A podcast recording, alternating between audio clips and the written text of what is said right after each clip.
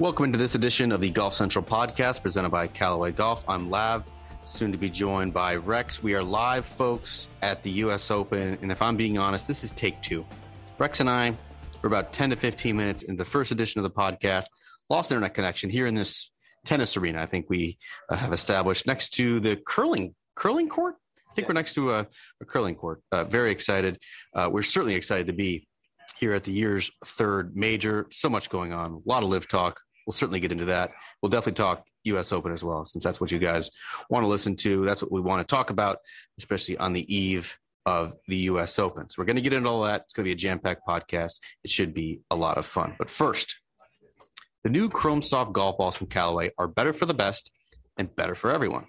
This new family is available in Chrome Soft, Chrome Soft X, and Chrome Soft XLS.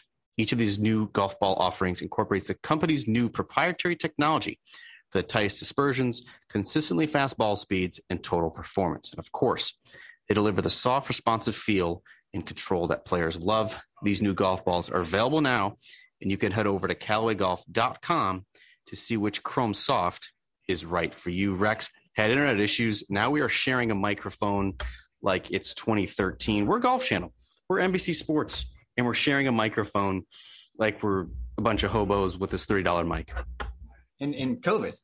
I mean, let's don't forget about COVID. What COVID? Yes, apparently no COVID. Well, although we are sharing a car this week, we can get into exactly why we're having to share a car this week. Could definitely not do that uh, at Winged Foot. If you recall, two years ago, that would have been a fireable offense uh, if it, we were if we were sharing not just a microphone but a car. It could have been. We're not going to do that. Uh, we're not going to do this early in the podcast. I am going to point out that we just did a live from hit, and that live from hit included a lot of conversation about LIV golf, which is going to dominate this podcast. Spoiler alert, right out of the top. However, we did talk about golfers. We did talk about the golf course. It is the U.S. Open Championship. I promise you, good listener, please stay with us. We'll get to the golf. We have to get through this stuff first. I'm sorry. I also think that's very, I think that even in itself is a polarizing conversation, right? Brooks Koepka, if you guys have been living under a rock this week, which I'm sure you haven't if you're listening to this podcast at all, on Tuesday here, at the country club. He said that he was basically sick of this conversation. He called it a black cloud. Black cloud is hanging over this U.S. Open. Now you could look at the various motivations why Brooks Koepka would be sick of talking about LIV golf. Could it be potentially that he uh, is involved, interested uh, in joining them in the future? Certainly. Or maybe he's just sick of talking about it and he wants to talk about his golf and, of course, his U.S. Open record. He's lost to a total of just four players over the past four years. However, the point remained that he was sick of this conversation. And when I put it on Twitter, it kind of blew up. And I think it's almost split 50 50, Rex. People people love it. They recognize this is a news story. They recognize that this uh, could potentially have a seismic impact on the top level of the professional game, not just this year, but for the foreseeable future, uh, if not forever. And a lot of people say, look, this is the U.S. Open. It's the year's third major. It's our national championship. Why don't you idiots just focus on the golf? Where do you stand on that? Uh, I, I, I would like to sit here and say that I, I, just want to focus on the golf. I would like to sit here and say that Brooks Koepka is right that it is a black cloud that's hanging over golf, and I would like to sit here and say that we're not going to have to talk about this in the next I don't know pick a time period six months, six weeks, whatever the case may be. That's simply not true because I guess what we have learned over the last few weeks is that there is no in game here there is nowhere we're going with the, with whatever it is LIV is going to become that there's a happy ending for either the PGA Tour or LIV Golf. This is going to be something that we're just going to have to learn to live with, I guess, for lack of a better term. And that that probably isn't going to make Brooks Koepka happy, or although maybe it will. Who knows? In this particular case, however, I do think at some point the golf wins out, and I'll go back to the PGA Championship because I think we probably spent the first three days of that week having very, very similar conversations about LIV golf and how it was impacting our sport, how it was impacting how we treated the players in our sport. And by the time the first shot went in the air, by the time we got to Sunday and Justin Thomas was doing major championship things and, and winning in dramatic fashion, we had turned to what was going on on the course. Mike Whan, the CEO of the USGA, said this afternoon that hopefully this LIV, praying that hopefully the LIV golf conversation stops tomorrow when the first ball goes in the air. I think that's being overly optimistic. I think we need to be realistic when it comes to this, and it's still going to be there. I just think that at some point we do start talking about the golf because as we talked last night, and it was it was uh, you guys should have seen it. We walked from our hotel to Fenway Park. We didn't walk. We we walked briskly. It was a semi sprint. It was a fast walk. It was a fast walk, and I, and my Apple Watch kept asking me, "Are you sure you're not working out?" My God, sir, your heart rate is through the roof. Seek medical attention if not. No, I'm not working out. I'm just walking very fast. But as we talked last night, it's just going to continue to trickle out. Like they're just going to whatever the next names are that end up signing with LIV Golf. Let's name names. Let's name names. Let's just recklessly speculate or have even informed speculation. we're not allowed to do that. That's true. That is uh, page 17 of the manual. I've been told. That's right. You're not allowed to speculate, but there will be more names. We're not going to name names. And what they're going to do, they're just going to drop one a week or, or two a week or whatever the case may be. And they're just going to continue to do this just because they don't want to be ignored. They want to be in the headlines, and that's the way you're going to maximize this. In this particular case, I think we're here simply because you have players who were in the field last week in London, who have been suspended indefinitely by the PGA Tour, and who are now right back, let's say, in the fold, in the family. That Phil Mickelson and Dustin Johnson and Kevin Na are all walking around the range in the locker room like they don't know what the big deal is, when it is a big deal. We all know that. The players have talked about this. Yeah, absolutely. And I think the, the biggest difference, Rex, was that at the PGA Championship roughly a month ago, this LIV golf was, was still sort of this mythical thing that was out there in the ether. They may have been working on infrastructure, they may have been trying to cobble together their field list, but it was very much an unfinished product. And by all accounts, so even the writers that we've talked to who attended last week, like it was, it basically felt like a, a regular tour event. You know, there was a couple hiccups here and there, some some misspellings that you would never see at a PGA Tour event. But look, they got 54 holes of, 54 holes of competition in. Uh, by all accounts, it, it went reasonably well, and it's actually happening now. I mean, we're just four or five days removed from that first inaugural LIV event uh, being, if not televised, at least broadcast on YouTube. So it's here, it's happening, it's not going away. Uh, it's something that not just Jay Monahan's going to deal with, but also the entire uh, PGA Tour membership. To your point, though, that it has dominated the conversation, and, and it has. Every single conversation we've had with players uh, over these past uh, couple of days, it, it always returns to to LIV golf. It, it's it's not. Oh, tell tell me about the golf course. It's not. Uh, what do you what do you you know what do you think of some of the contenders this week? It is always what are you hearing? Who's next? What's going to happen? In the future. However, once the first ball goes in the air on Thursday, I think the conversation will shift completely to golf. I have no doubt that's the way it was PGA Championship. That's the way it will be at the U.S. Open because we're not going to see any player announcements over these next four days. It's just not going to happen. That's bad business to kind of subvert uh, what is a huge uh, major championship. I would agree with that, and I would, and just to catch people up, and I, I think eventually we will get to the golf, and, and you're right. I think it, it's not going to overshadow the championship. We will have a winner on Sunday, and you and I will sit down and we'll try to to write it as best we can, just like we did at the PGA Championship. But it's all of the nuances of this story, and so the idea here is we are sitting right, like like right in the middle of Radio Row here, and that's what you guys are hearing in the background. Are these not soundproof? No, I don't think they. I don't think it's soundproof. So we uh, Golf Channel obtained a memo Keith Pelley, the chief executive of the uh, DP World Tour, sent to their players yesterday. By that I mean I obtained a memo. Yes. Just that was that was a, that was a humble brag. Uh, golfchannel.com. golfchannel.com. Me uh, obtained a memo, and and this is why because there's layers of this and this is why it's fascinating why people are going to pay attention and why you want to pay attention and the memo essentially says that we haven't made a decision on how we're going to handle our members who broke our rules and went and played last week's LIV events unlike the pga tour which suspended those players essentially as soon as they hit their first tee shots. Those indefinite suspensions came out almost immediately after those first tee shots. Instead the DP World Tour, the European Tour, said they're going to wait until June 23rd. That's significant because that's also the deadline for commitment to the Scottish Open, which is a co-sanctioned event between the, PGA for the first time between the PGA Tour and the DP World Tour. Now, this is interesting because you could end up with half the field PGA Tour members who are playing by PGA Tour rules, which means that your Phil Mickelsons and your Taylor Gooches and your Kevin Nas, who have been indefinitely suspended, won't be allowed to play. However, the DP World Tour does not have the same mechanism that the PGA Tour has. They cannot, under their rules and regulations, suspend players. They can fine them. I don't know what good that's going to do for these players who are playing LIV golf. I can't imagine how much those fines could possibly be to be significant enough. But they can't keep him out. So you could have the Phil Mickelsons and the Kevin Nas not allowed to play in the Scottish Open, and then you could have the Ian Poulters and Lee Westwoods and the Sergio Garcias who are in. That's the first level here. I'll let you unpack so that. The, so the question is just whether or not you're going to suspend them, or uh, excuse me, find them. That's the only conversation that he needs to have over these next nine days. I don't even know if that's the only conversation. Then the next step in the process is what happens to the DP World Tour, and the, the timing also dovetails here with there is a policy board meeting next week at the Travelers Championship for the PGA Tour. And I've been told by multiple sources that in that policy board meeting, there will be a discussion about the PGA Tour just outright buying the DP World Tour. I don't know how that works. Is there a code you just scan and you punch in your card number? Pelley Pelley twenty five for for for a discount. is, there, is there a Venmo account that you just?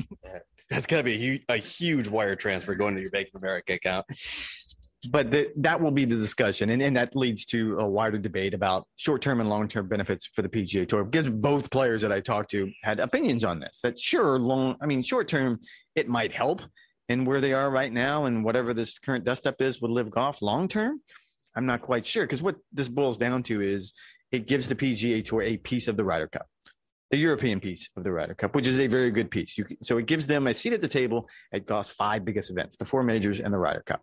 And it also gives them pretty much they're going to cherry pick the four or five biggest events on their tour. Yeah, and that would be the appeal, right? Like you're going to just co-opt four or five biggest. I think you have five. You have either Abu Dhabi or Dubai. You can pick and choose which one you want to have have that early season. You have the BMW PGA, obviously, which is the flagship event, of the DP World Tour.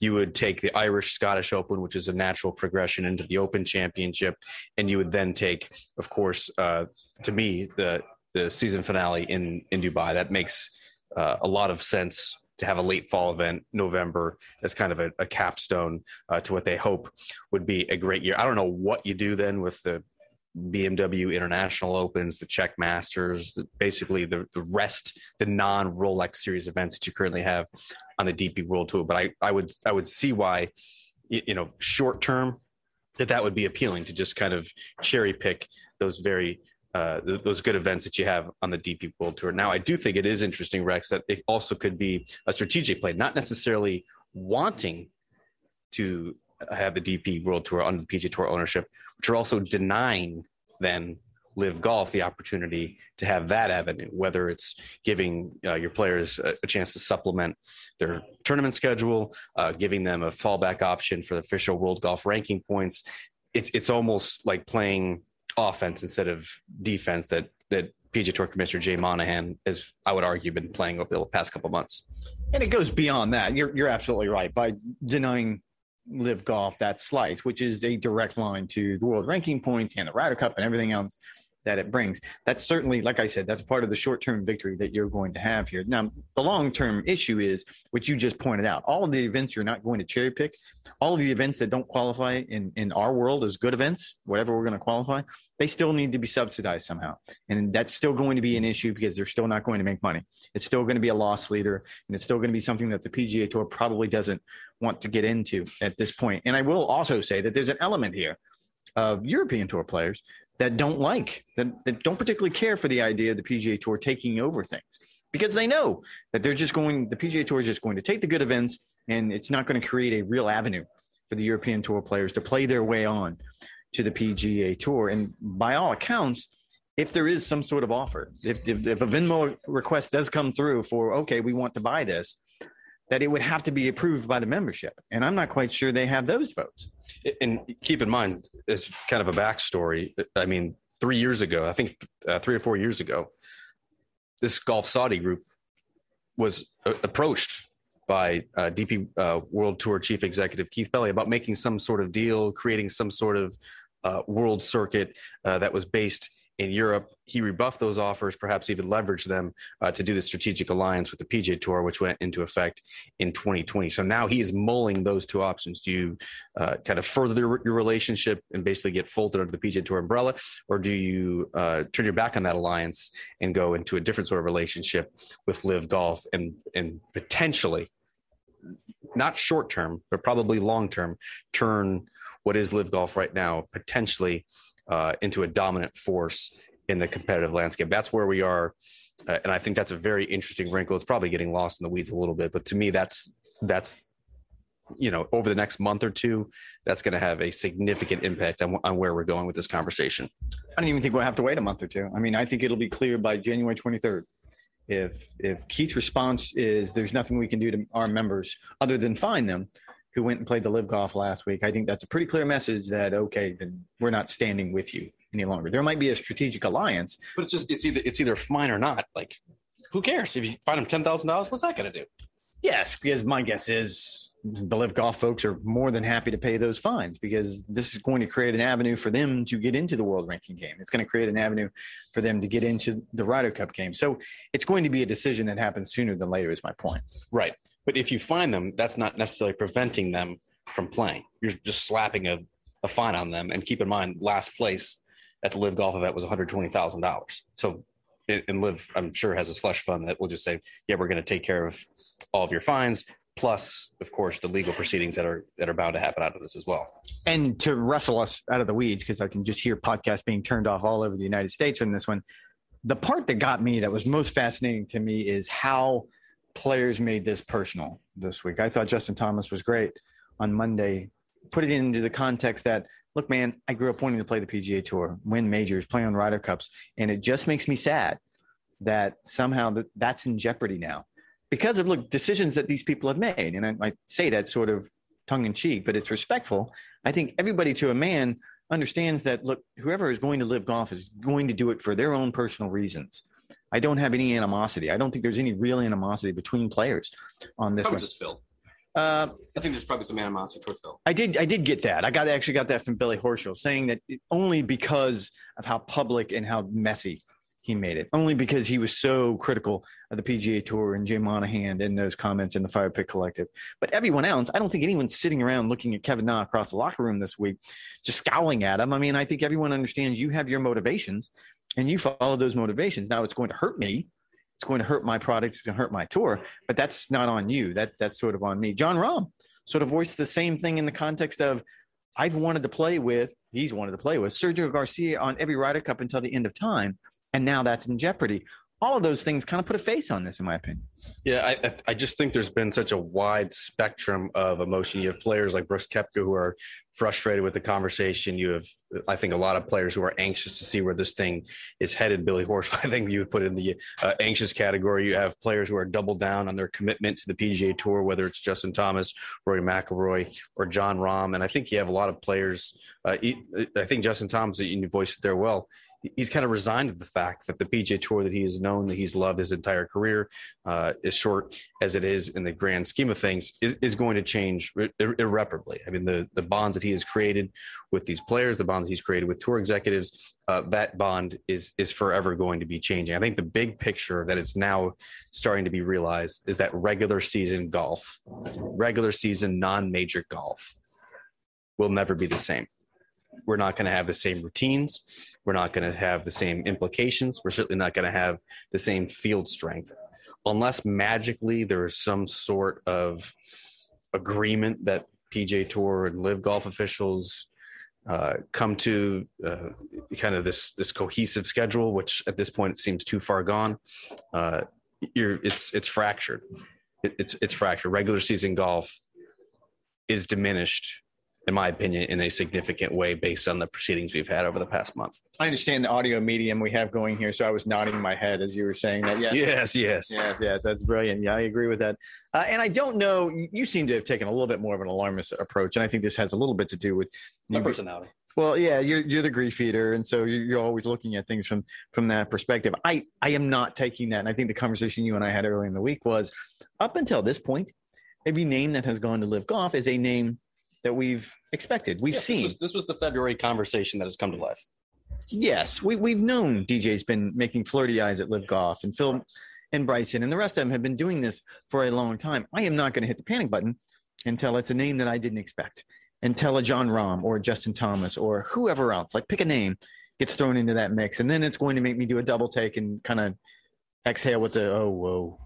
But I think you're eventually going to reach a, a, a, critical mass where you know whether it's it's five top 10 players whether it's six top 10 players whether it's four top 10 players I, like there's some number in which the product is is significantly diminished and the momentum, the the power balance will shift to LIV golf. I think that that point is going to come. I don't I don't know when. I'm not sure it's coming in the next month. Uh, I would certainly expect at this rate that it would come in the next year. But that's why I kind of taken I wouldn't say an alarmist view. I think it's a, a realistic view. It might be even uh, pessimistic of the of the current landscape. Like it's not going to stop. You're just going to see this trickle. And we've talked about it on this a couple of times. Like once that initial wave gets through, right, and they took all the backlash and they had to have that uncomfortable press conference in London, it just makes it easier for the next guys to jump and they can jump together and it's it's not as it's not as messy. They don't have as difficult of, of questions to answer. It just becomes normalized. It becomes accepted. It becomes understood that this is what the new world order is going to look like. Uh, i don't think it's as foregone as you seem to think. I think the tour and jay monahan still have everyone's got a number. Everyone's got a number and they're going to find it. Oh and i've said that all along. However i still think the commissioner and the tour still have cards to play. They still have the world ranking card. Like what? The world ranking card not if they buy the not if they buy the DP World Tour. I mean, you're throwing some. I'm not gonna. I'm not gonna play your hypothetical game. What if they get two more top ten players, and what if they buy the DP World Tour? I'm gonna go ahead and hold off on the hypotheticals if I'm you at this point. Uh, they have you the mate. You got to game. You got to game this thing out. They also have the major championships by and large on their side. And to bring this back home, the USGA just had their press conference this afternoon, and Michael Whan, the CEO, was asked point blank can you? And I thought his conversation as to why they decided to let those players play this week was interesting for two reasons. I'll get into that in a moment. But the the takeaway, the headline on that was asked point blank. Mike was, do you foresee a time when these LIV players will not be allowed to play in this championship? And his answer was a very quick and very definitive yes. Now, the reason they are allowed to play in this one, that's a bit of a larger conversation. But certainly there is a will there for at least, I would say, at least two of the three major championships and probably three of the four major championships to stand with the PGA Tour and make this more difficult for, for LIV Golf. Uh, I would agree with that, and it was interesting. Mike Whan uh, talked for 20 minutes uninterrupted, without notes, unscripted, and but asked. I would I would say the the critical question of the day. He answered he answered with one word, uh, and it is yes. Wow, this is highly uncomfortable. You and I are on TV on TV right now. I'm taller than you today. Did you notice that? I'm taller than you. Yeah, it's something to do with the camera angle because you and I switched chairs. So if I if I had to guess, I'm not a, a, camera expert, but yes, I think it has something to do with the camera angle. And the other half of this was that I did find interesting. You're right. The one thing that that made the most sense, the one that the fascinating part to me was yes, we're going to look at this, but this time around it was twofold. One, the suspension just came down last Thursday. They were less than a week away from the opening tee shot at the U.S. Open. They simply did not have time to dissect all of these things and try to figure out exactly what they were going to do with these LIV golf players. The second one, which I hadn't really thought about, was if we decide to do that for these particular players, how are we going to vet the other players who may or may not at one point have gone over and played the Saudi International? That's like the de- that's the very definition of whataboutism. Oh, no, I agree, but I see where they're coming from because in this particular case, they have to cross the T's, they have to dot the I's. They just can't go into this willy nilly. Like they need to, everything they do needs to have a rhyme and a reason and a purpose. And in this particular case, it, Mike's argument was look, we, we can't do this just based on the fact that you don't like who's organizing these events. Because up until this year, you were fine with him going to play the Saudi International, which was essentially funded by the exact same money source. Yeah, I mean that's the talking point that LIV Golf has used. Like they had the they had the memo to to players. Here's how you answer that. And say, hey, five months ago you had no problem with us playing that. And I was actually I thought that was interesting uh, that Mike Whan parroted uh, that that sort of talking point and discussion topic. Now I I did notice several times that Mike Whan called out this is the 2022 US Open. These are the this is the qualifying criteria for 2022, making the point that they have a, a system that is subject to change over the next couple years. And I think that's the wise strategy. There's no need to make some definitive statement about what the 2023 qualifying criteria is going to look like because who knows? And he made the point that LIV golf is different now than it looked four months ago, which is how it looked different uh, a, a, year ago. Let's see how this thing plays out. Let's see whether this becomes just a series of useless exhibitions or if whether it becomes a legitimate, viable tour. That is the uh, appropriate step to take. He doesn't have to make uh, that determination now, and he was wise to kind of pump that uh, for the future. And he was also wise that he tried as best he could to turn the conversation back to the golf, to turn the idea back to that we were at the country club in Brookline for the first time for a major championship in three decades. And the idea that this needs to be celebrated, that this has to be part of the fabric of the community. And I understand that. And I'm sure he hates the distractions more than any of us, even more so than Brooks Koepka, although he didn't seem to have any interest in blaming the media and, and pouting out and talking about not living your life in the rearview mirror, which I don't even know what that means. You yeah he said you can't you can't drive while looking into the rearview mirror. It was it was just like boom mind mind blowing. I was just staring at him. And that was the last question. I was like huh I, I don't I don't know what that means. I mean, technically, it can. You can get a feel for the road unless it's curves, and you, yeah, you certainly want to uh, keep your eyes pointed forward. But no, I have no idea what that means, um, and I'm not sure he did either. But he definitely felt good striding off the straight, striding off stage. You didn't like his fortune cookie. No, I'm not sure. I'm not sure if Jenna told him that one or or what, but it made absolutely zero sense. All right, we're going to turn to the golf, and we're going to do this in the easiest possible way. We had to do punch shots for GolfChannel.com yesterday, so we're going to start at the top. Winning score and your winner. Wait, we're not going to recklessly throw out names about who's going to LIV. I'm not. You can, by all means. Can you just name a name? Just, just one. Just give a little tidbit. Go ahead. I'm good. No, okay. No, I'm good. Okay. Because I, I'm going to choose to stick to journalistically. I don't think that's sound to do. I'm going to sit and wait. I've heard plenty of rumors. Uh, you know what? I, I used to have this conversation. This uh, is a long. This is a long segment that they, that we were on. I didn't. You didn't. didn't quite. I didn't quite realize that we were on this much. I really wish they would turn down the lights. You can see that I'm squinting. I'm not an angry person. Uh, I wouldn't say that I'm uh, particularly venomous. Uh, you look at me on stage. I'm squinting. I'm glaring. Um, I'm scowling. Uh, that's not my personality. I'm very. I'm a very unserious person uh, you may be a very unserious person, but right now you're sounding like the most narcissistic person on the yeah, I'm planet. really looking at myself. How am I not supposed to talk about it? I mean, we're on a wife's, podcast. Just wife's, focus on. Wife's texting me screenshots. Hair looks good. Uh, suit and tie look nice little combination. I'm very colorblind. That. Uh, I think it. I think it works. Yeah, good stuff. Just turn down the lights. That's the only thing. That's your big yes. takeaway. You can't hear what you're saying. You have no idea if the content's worth anything. But it's oh, turn down the lights. Oh, it's dreadful. Rambling, people are talking in my ear. Got distracted. Looking at the lights. It's blinding. Lost my train of thought. You know, you know, you know how it goes. We were we were also in like the 245 slot, which no one is watching. At least that's what I'm hoping. Turn it back to the tournament at hand. Give me your winner and the winning score. Oh wow, we're not even uh, gonna. We're just going going, going straight for the kill. Uh, my winning score was four under par. Uh, don't know why. Uh, it's pure guess. Uh, is a par 70 this week at the Country Club, and my winner was Jon Rahm. And Rex, I I sat. Uh, I sit next to you uh, in in the press row here, and I said, "Huh, why do I want to pick Jon Rahm?" And he's the defending champion, obviously. I I still think, regardless of what the world rankings say, I still think he is the most complete player in the game, and I think this is the most complete test of golf that we have all season long. You need to drive it uh, extremely well. Jon Rahm is the best driver of the golf ball uh, on the PGA Tour this season. You need to be very accurate uh, and precise with your yardages, which Jon Rahm is. Uh, short game is going to be uh, imperative uh, because guys are going to miss uh, these short, very slopy greens. And Jon Rahm, although Rex, you do not think that he is a good putter, I do. I would never diminish or never discredit Jon Rahm's putting in short game, even though you have in this podcast many times. I don't. uh No, no, I'm not going to throw anyone under the bus here. I'm just going to like. Let's just let's just pick one area of the game. I, I don't know, just randomly off the top of my head. I'm just going to pick one area of the game. Do you think he puts well enough to win this championship? Oh, he puts exceedingly well. Yeah, that's it. That's the end of it. Huh, Michael? That, that's your answer? Yes. Yeah, yes, uh, he does, and in fact, his uh, his stats are markedly improved in that department. Uh, I went with 500 par. Still not sure. Actually, my original line was even par, and I thought that's ridiculous. Like these are the best players in the world. They they're going to shoot one, two under par.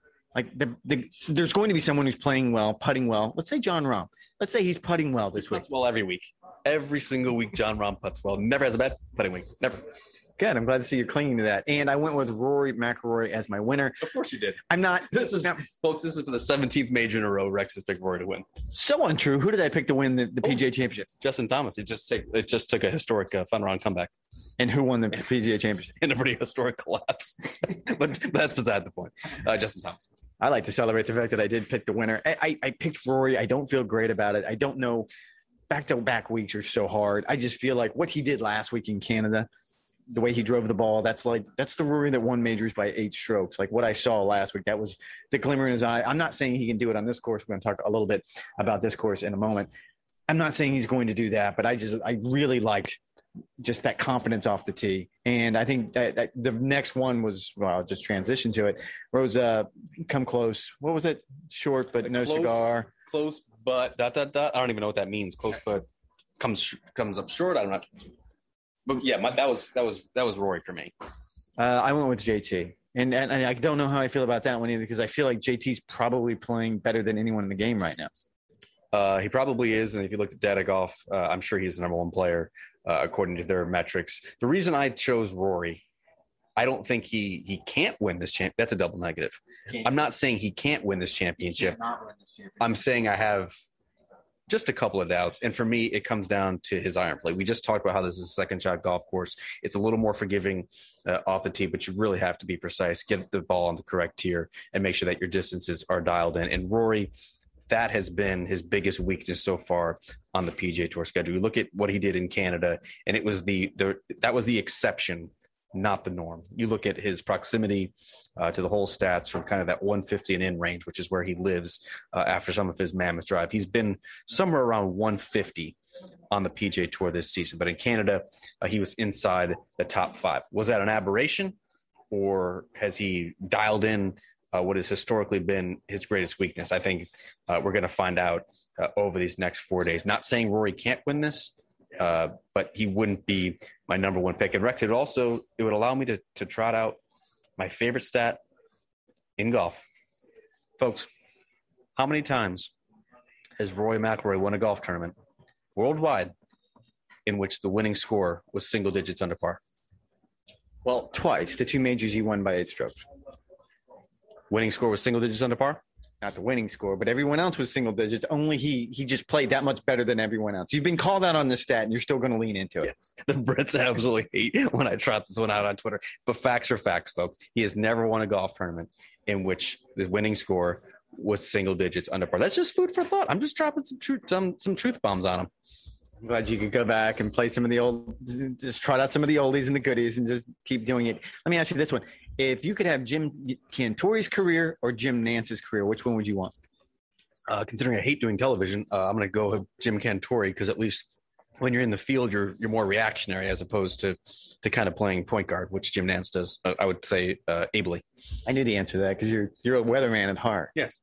We're not even going to have any weather issues this week. You think back to Tulsa, right? It was it was scorching hot, sweating through my shorts uh, earlier in the week, and then you get uh, on the weekend it was 35 mile an hour winds. The high temperature was was 55. This is this by contrast is going to be an exceedingly boring week. We're going to have high temperatures somewhere between 75 uh, and 82 degrees you know 20 to 30 percent chance of rain winds you know 15 to 20 miles an hour this place is going to get baked it's going to get firm it's going to get fast i think it's going to be a great championship to be honest with you Moving on to the next one. Who will be the biggest disappointment? You didn't name anyone. I do have one, but you didn't name anyone. that is not true whatsoever thank you for reading uh, i encourage everyone to go check out uh, golfchannel.com for me my biggest disappointment was brooks koepka mr major king koepka whatever you want to call him you look at his major championship performance at the us open last four years i think i tried it out earlier on this podcast last four years he has lost to a total a total of four players that is uh, unfathomable really but brooks koepka has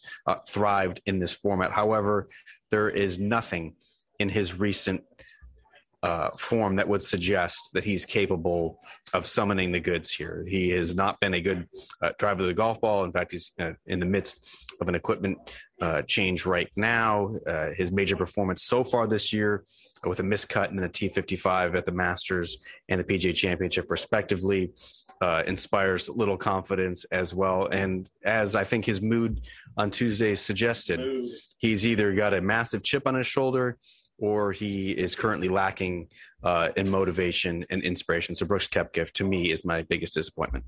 Uh, I'm going to take the other Bash brother on that one. I went with DJ. Uh, he has not had a top 10 finish in a stroke play event since the Players' Championship in March. And I, I don't think his game is there. And I just think the distractions that, that come along with everything LIV golf There's related. no more distractions. He got paid. He got the money deposited in his account. I, I still think there's a spotlight and the idea that this could be your last. Didn't even major. have a press conference. the idea that this could be your last major championship, all those things. I just last don't major championship. He's going to get kicked out of the British. could get kicked out. You don't know. We don't know what the R&A is going to do. Uh, that qualifying criteria was set months ago. If he's to if if Martin Slumbers is going to follow Mike Wansley, those guys are definitely going to be playing. I feel like he is going to follow Mike Wansley, but this could again could be his last major. No, the one you didn't have an answer for is who could provide another TCC shocker. That's uh, the country club shocker. This was one of our editors' decision, and neither one of us liked it, so you went with no Yeah. one. I mean, I, so I, I shot I shot back at him. I said, "My God, Francis Ouimet was more than hundred years ago. Why are we still talking about he was this?" Cup team. Uh, that wasn't a shocker. They were the heavily favored team, and then they finally decided to wake up on Sunday. That was not a shocker to me. That was just a stirring finish. I said no one. The reason I said no one was some of the uh, major championship that we've had. I believe it was the last nine. You look at the, the guys who have won this, and it's big dogs only, Rex. It's Justin Thomas, it's Scotty Scheffler, it's it's guys like Dustin Johnson, Hideki Matsuyama, Collin Morikawa. I mean, it's it's it's a murderer's row among the best players in the world. The the game is is is too deep, it's too strong uh, to have flukes uh, win these major championships. And I don't think it's going to happen uh, this week at the U.S. Open either. Uh, I went with Phil, and my I guess my argument was it, it, I, I I have been writing against Phil at the U.S. Open. I don't know. I'm gonna go for five years now. Does that sound about right? I, th- I remember our, our former colleague Will Gray writing at Shinnecock, just just basically writing his writing his, competitive obit, saying this is never going to happen. And look, it proved to be correct so far. And no, I don't think either one of us wrote his competitive obit. I think we wrote his U.S. Open obit. I just felt like that the golf gods were going to be against him. He's a six-time runner-up, and this particular championship, this is the championship that's eluded him for the career Grand Slam. However, he hasn't done anything since winning the PGA Championship other than make headlines. And, He didn't and do anything before the PGA Championship either. It's the fluke of all flukes. he's made headlines. He's gone into hiding. He's grew a beard. He showed up looking like dad after the divorce last week in London. Like he just looked bad. He, he doesn't have good answers. He doesn't have bad answers. Midlife answers. crisis. Midlife crisis personified. Worst li- midlife crisis in the history of mankind. So I went. Th- this would be uh, be beyond shocking if somehow he found himself in, in contingency. How do you how do you think, Rex? I think that's one of the big storylines. That's certainly the story that I'm going to be writing on Thursdays. How do you think Phil will be received by these Boston crowds, who uh, even in the best of times uh, can be a bit mouthy? Uh, I think I said this yesterday before we went on air. I was walking out on the range on Monday, and, and uh, one of the Boston fans yelled at me from across the range, "Hey Rex, hey, who's gonna win?" And I felt like like firing back at him. Hey man, did I come in your, I come in the accounting office and heckled you? Like keep it to yourself. I don't, I don't have an answer for you. Just shut up. You said nothing. I, I just kept walking. I, ca- I, just- I think I put my hand in the air. ignoring him. They're going to love that. Uh, I don't. I don't have another. I don't have a better answer for you. So to that point, he is going to. I mean, they're just. They're going to be brutal to him and DJ and, and the rest of the LIV players. I, I don't know The, the scene that we've seen over these past couple of days, and, and Phil is very much leaning into this. It, it's, it's probably not genuine, but he's he's popping his thumb even more than usual. He's he's given you know he's doing selfies uh, mid practice round. Uh, I think it's going to be 90-10 uh, support versus hecklers. Security is going to be certainly uh, on alert on Thursday afternoon for any potential issues. But look, I think sports fans generally are a very forgiving bunch. I think we tend to get lost in our insular world of pro golf and think that you know everyone knows everything about this current landscape and what's going on. It wouldn't surprise me at all if a if not a, if not a vast majority of the fans who are in attendance here, but a decent number have no idea that Phil doesn't even play on the PGA Tour anymore. It wouldn't surprise me at all if that was the case. All it takes is one. With with too many Sam Adams, all, all it's going to take is one. Trust me. There's going to be Well, an I mean, incident. there's going to be a, a couple incidents, but to think that he's going to be heckled and jeered his entire round, that there's that the place is just going to be uh, Armageddon. I don't think that's going to be the case. it's not going to be pretty. All right, the question we finished up with, and I think neither one of us liked this particular question either. I think we both let our editor know about. Well, any of the LIV players contend?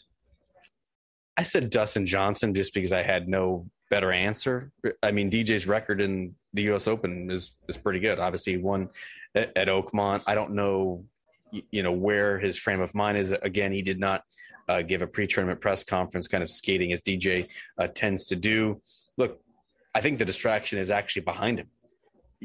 Uh, The issue now is is will he still be able to get up for these major championships? He said with the four-year deal that he has signed with LIV, he's going to play every single LIV event uh, plus the four majors, and that's it. He wants to do whatever the hell it is that he wants to do. is he just comfortable getting paid, or does he actually want to add to his legacy and his history uh, by by winning more major championships? At this point, age 37, I don't know what that answer is, but Dustin Johnson is still the most talented among that group.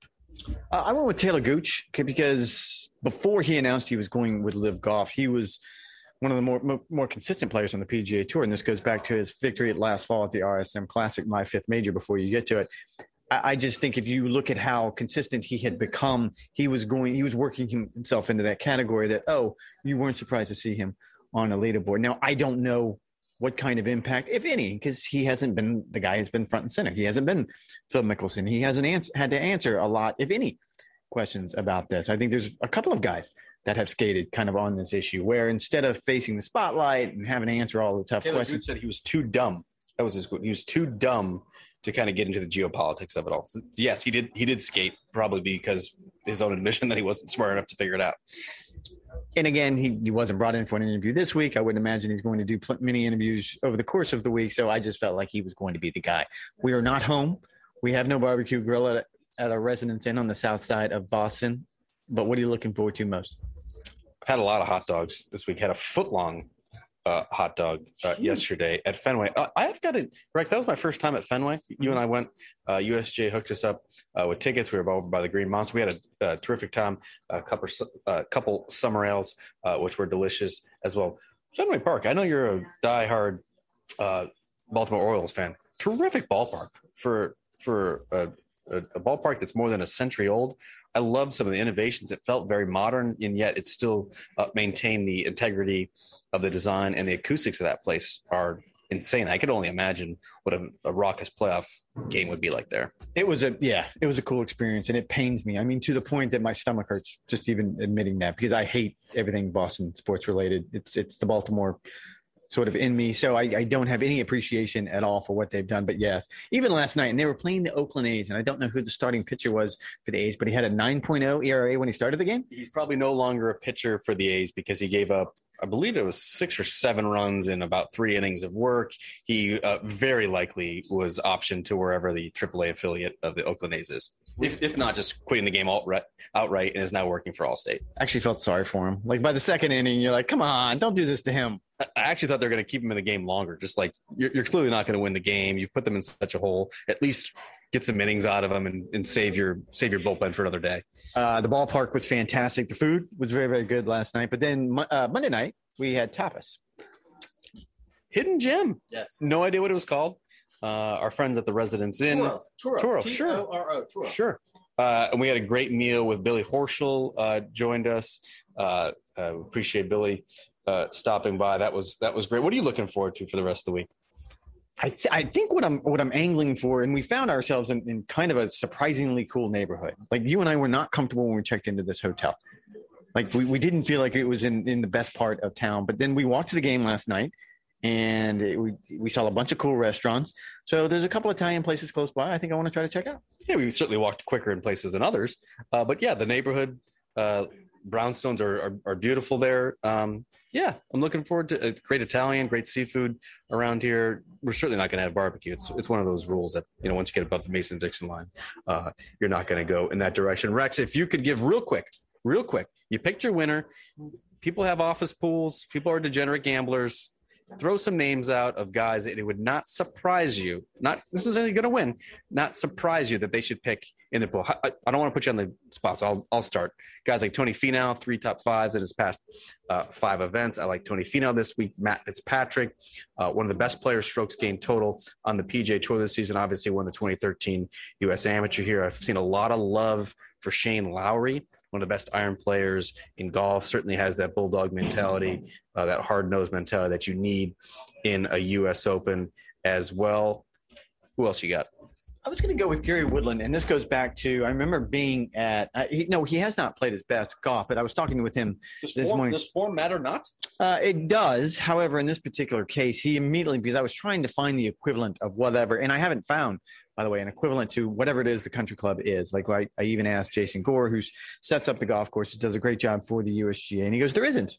in major championship golf. Like and he goes, what what has surprised me is players showed up here thinking Oakmont, and it's not that at all. It's it's quirky. It's it's intimate. Two hundred yards. It's seventy two hundred yards. You have a good combination of short par fours, long par fours, short par threes, ninety eight yard par threes. Potentially going to have one day here. It's a variety is the word that I've heard most often uh, with players talk about this golf course. Which I think it's going to lead to a mix, an eclectic leaderboard where you could have your Gary Woodlands, and of course you, we're going to put Rory in the conversation, and JT, and anyone else, Jon Rahm, anyone else you can think of. But I, I also can imagine a scenario where, and I'm just going to throw this one out there, Kevin Kisner plays well because he doesn't have to hit a whole bunch of drivers around here. And suddenly he's playing from the same spots as everyone else.